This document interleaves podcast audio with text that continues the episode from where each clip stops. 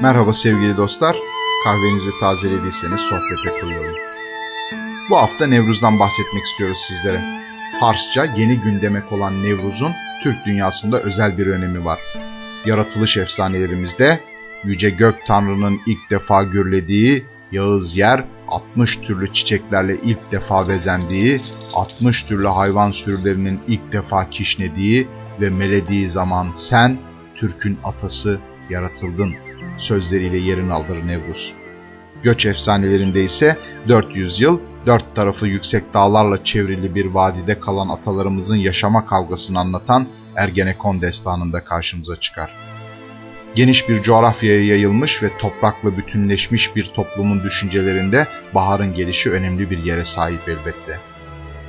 Özellikle yeşilin canlanması, çiçekler, tohumlar, yeni sürgün veren bitkilerle doğanın uyanışını ve bolluk bereketi simgeleyen yeni gün şenlikleri bütün dünya üzerinde başka başka isimler altında kutlanmakta. Küçük takvimsel farklılıklarla tabii ki. Aslında Nevruz, tarihin başlangıcından beri en büyük korkusu olan ölüme karşı bir meydan okuma insanı olduğu için. Ölüme karşı bulabildiği en güçlü dayanağı yeniden doğuşu temsil ediyor. Bu yüzdendir ki Türklerde olduğu kadar tüm çağlarda ve tüm kültürlerde bir diriliş, bir varoluş geleneğidir bahar bayramı. Örneğin kültürümüzde önemli bir yer tutan ve yine bahar aylarında kutlanan Hıdrellez şenlikleri de ab-ı hayat, yani ölümsüzlük suyu içmiş Hızır'ın kişiliğinde hayat bulur. Hızır da yaşamın, canlı olmanın, yeniden dirilmenin, bir anda ortaya çıkmanın, bolluğun, bereketin ve baharın simgesidir. Üstelik bu gelenek Anadolu'da hüküm sürmüş önceki Hristiyan kültürlerde Aya Yorgi adıyla neredeyse tıpatıp aynıdır. Daha da gerilere gittiğimizde antik efsanelerde de karşımıza çıkar yeniden uyanışın bayramı. Bakın, antik Yunan'daki en bildik öyküyü aktaralım sizlere. Persefone, bereket tanrıçası Demeter'in Zeus'tan olma kızıymış. Günün birinde yeraltı tanrısı Hades kızı kaçırmış. Üzüntüsünden deliye dönen bereket tanrıçası Demeter kızının peşine düşmüş. Ama bu arada bütün sorumluluklarını bir kenara bıraktığı için çiçekler açmaz, kuşlar ötmez olmuş. Dünyanın bereketinin kaçtığını gören tanrı Zeus duruma el koymuş ve habercisi Hermes aracılığıyla yeraltı tanrısı Hades'le bir anlaşma yapmış.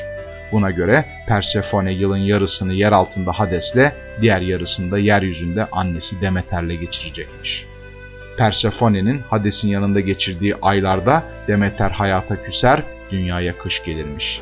Ama yeryüzüne çıkıp da annesinin yanına geldiğinde ise tanrıça Demeter'in yüzü güler, bahar olurmuş. Yunan efsanelerinde kışın yer altında yaşayan baharla birlikte yeryüzüne çıkan ve toprağın ve bitkilerin yeniden canlanışını simgeleyen Adonis'te baharın gelişi, doğanın uyanışı, bolluk ve bereketi tekrar anlatılır. Aynı öyküyü Anadolu'da Kibele ile Attis arasında ve Hitit bereket tanrısı Telepinu'da, Antik Mısır'daysa doğal kaynakları hükmeden, onunla birlikte rüzgarların estiği, ekinlerin yeşerdiği ve hayvanların yetiştiği Osiris'te de görmekteyiz. En eski yazılı gelenek olan Sümer efsanelerinde de benzer öykülere rastlanır.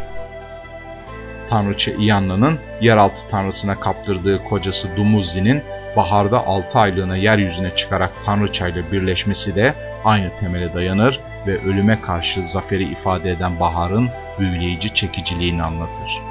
Evet, bütün özel günlerin bir takım inanışlardan, toplumların ortak hafızalarından, yazılı ve sözlü geleneklerinden, yaşantılarından, duygularından ve doğanın insanoğlu üzerindeki etkilerinden doğduğunu hatırladığımız sürece, bayramların insanlığın ortak kültür mirası olduğunu ve tek bir gruba veya tek bir topluma mal edilemeyeceğini çok daha iyi hissedebileceğiz. Bir dahaki buluşmamıza kadar kahveniz sıcak, sohbetiniz koyu olsun. Sevgiyle kalın.